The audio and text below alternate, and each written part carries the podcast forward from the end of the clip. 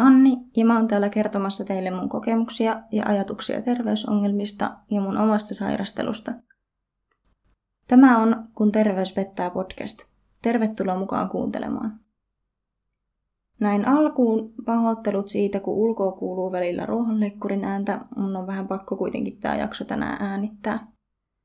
Ja pakko nyt purkautua samalla, kun siis mä olin äänittämässä äsken tätä jaksoa. Ja mä olin äänittänyt jonkun viisi minuuttia vähän yli, ja sitten mä huomasin, että mä oon äänittänyt väärästä mikistä, joten nyt mä joudun aloittaa alusta, tosi kiva. Ja sen jälkeen mä olin äänittänyt jonkun puoli minuuttia, kun mä aloitin uudestaan. Ja mulla ei ollut puhelin äänettämällä, joten siihen tuli jotain puhelimen ääniä. Ja tää on nyt kolmas kerta siis, kun mä äänitän tätä. Joka tapauksessa mennään nyt asiaan. Aattelin tänään pureutua mun matkaan ton IPSn kanssa vähän tarkemmin. Tässä taas ällövaroitus, eli jos et kestä kuunnella kakkajuttuja, niin ehkä kannattaa ottaa ensi viikon jakso tai kuunnella joku muu jakso. Mä oon siis kärsinyt IBS-oireista jo useampia vuosia. Yhdessä jaksossa on jo avannut vähän tätä asiaa, mutta nyt puhutaan tästä kaikesta tarkemmin. Mun tiediagnoosi saantiin oli tosi vaikea. Silloin hoitava lääkäri laittoi lähetteitä erilaisiin tutkimuksiin.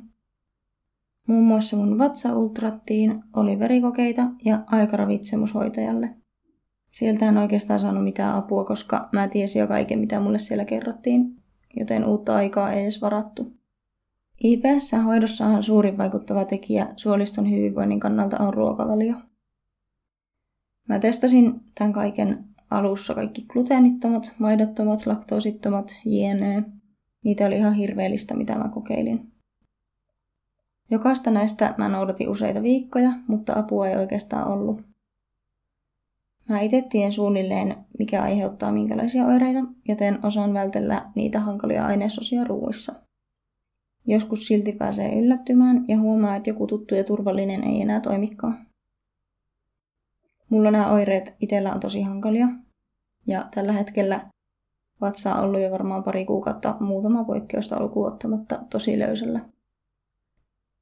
Joskus joku ruoka-aine aiheuttaa oireita ja joskus taas ei. Ja koska ne oireet vaihtelee kauheana, niin en itsekään aina pysy perillä siitä, mikä aiheuttaa mitäkin. Kuitenkin pahimmat oireiden aiheuttajat mulla on kahvi, kaali, valkokasvit, mousteiset tai tuliset ruuat ja raat vihannekset. Noi pahimmat on oikeastaan aina ollut samat, mutta lähiaikoina on huomannut, että raat vihannekset laittaa myös mahan sekaisin. Mennään takaisin siihen diagnoosi alkutaipaleelle. Ravitsemushoitajan käynnin jälkeen mulla oli aika vielä omalle lääkärille.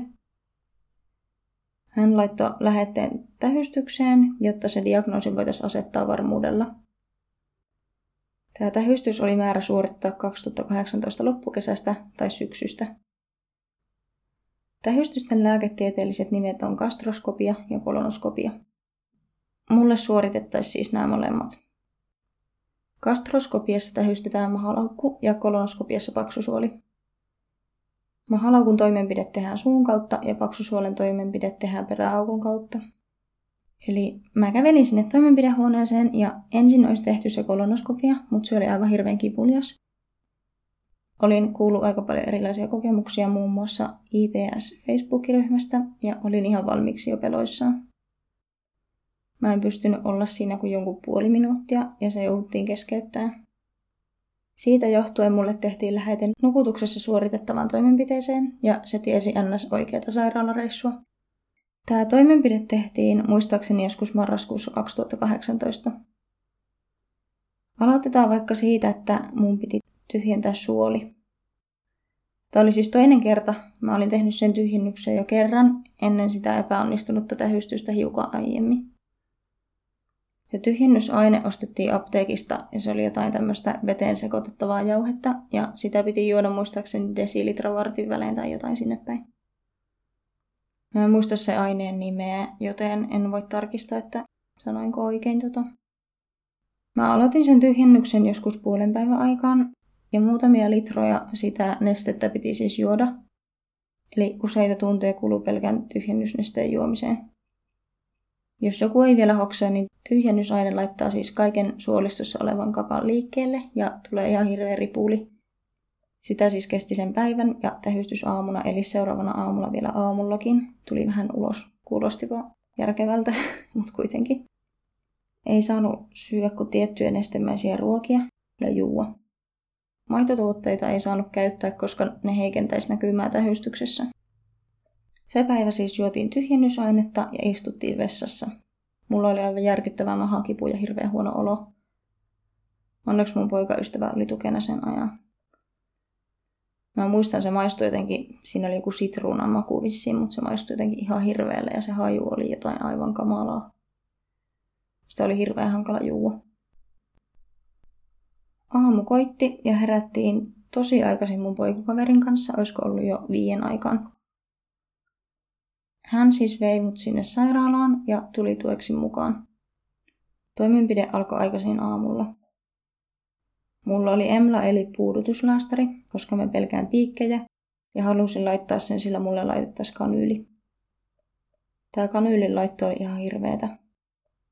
Mä olin kysynyt hoitajalta niin kuin valmiiksi, että mihin kohtaan se Emla tulee laittaa, koska halusin varmistua, että mä laitan sen oikein, ettei tulisi mitään ongelmia. Siellä nukutussalissa kautta toimenpidehuoneessa mulle kuitenkin pistettiin kanyyli eri kohtaan, missä mulla oli se Emla. Ja mulla on vieläkin sen takia samassa kohtaa hermosärkyä välillä. Ja tilanne siis meni lyhyesti niin, että ne otti väkisin mun kädestä kiinni ja mä en oikein tajunnut mitä tapahtuu. Ja mä sanoin siinä monesti, että mulla on Emla tässä eri kohteet, laittakaa tähän. Ja että hoitaja oli kertonut, että niiden pitää pistää se tähän kohtaan, missä se Emla oli. Ja kukaan ei niinku puhunut mulle mitään. Ne vaan tyrkkäs sen neulan täysiä mun käteen siihen kohtaan, missä sitä Emlaa ei ollut.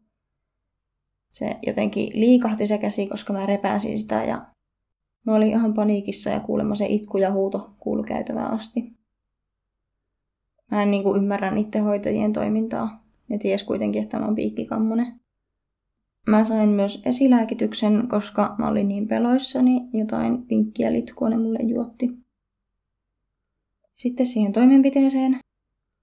Neulafiaskon jälkeen, kun se nukutusaine pistettiin, mulla meni taju heti. Mä olin vähän oottanut sitä, että ne sanois sille, että laske kymmenestä alaspäin, mutta ei. En ainakaan ehtinyt kuulla mitään sellaista. Se itse toimenpide kesti noin tunnin ja sen jälkeen mut vietiin heräämään. Siinä mä makoilin, kunnes pääsin tolpilleni ja lähin siitä taksilla sitten porukoille. Mulla oli tähystyksen jälkeen tosi heikko olo ja kipua kädessä ja maha kipeä. Kun tulokset tuli takaisin ja niissä ei ollut poikkeamaa, asetettiin diagnoosi. Siinäpä se. Kaikkea ja paljon on kokeiltu, mutta vieläkin joutuu välillä hakemaan sitä, että mikä on itselle sopivaa. Nyt sairaslomalla kun on ollut, niin on ollut pääasiassa kotona. Eli en ole edes jaksanut kauheana katsoa, mitä syön ja milloin. Sitten kun joskus tilanne muuttuu toivottavasti, niin ruokavalio pitää taas tiukentaa. Toisaalta se on tosi harmi, koska esimerkiksi ulkona syödessä mun tilaus ilman sipulia, chiliä, kaalta ja porkkanaa on esimerkiksi tullut takaisin niin, että siitä on jätetty tyyli sipuli vaan pois. Noita käy aika usein, se on tosi harmillista. Olisi kiva, että ravintolat ottaisi huomioon sen, että erityisruokavalioita voi olla paljon ja onkin. Niille ei kuitenkaan itse maha mitään. Tämä jakso alkaisi olla paketissa. Podcastin Instagram löytyy nimellä kun terveys pettaa podcast. Laittakaa tiliseurantaan, jos haluatte. Instagramiin päivitän myös, jos mulla on jotain kerrottavaa podcastin kuulijoille. Uudet jaksot ilmoitan myös Instaan. Sähköpostia voi laittaa osoitteeseen kun terveys pettaa at gmail.com. Kiitos kun kuuntelit. Ensi keskiviikkoon.